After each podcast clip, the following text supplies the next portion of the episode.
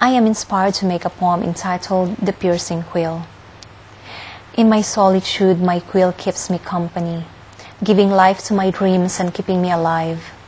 In the world of the blind, my quill makes me see the true reflections of the evil that lurks around me. The quill speaks for me as I am dumbfounded with all the noise that brings chaos to my sanity. My quill is my shield and powerful weapon, lending a helping hand to reveal my innermost soul. Thank you so much for being with me in Random Thoughts.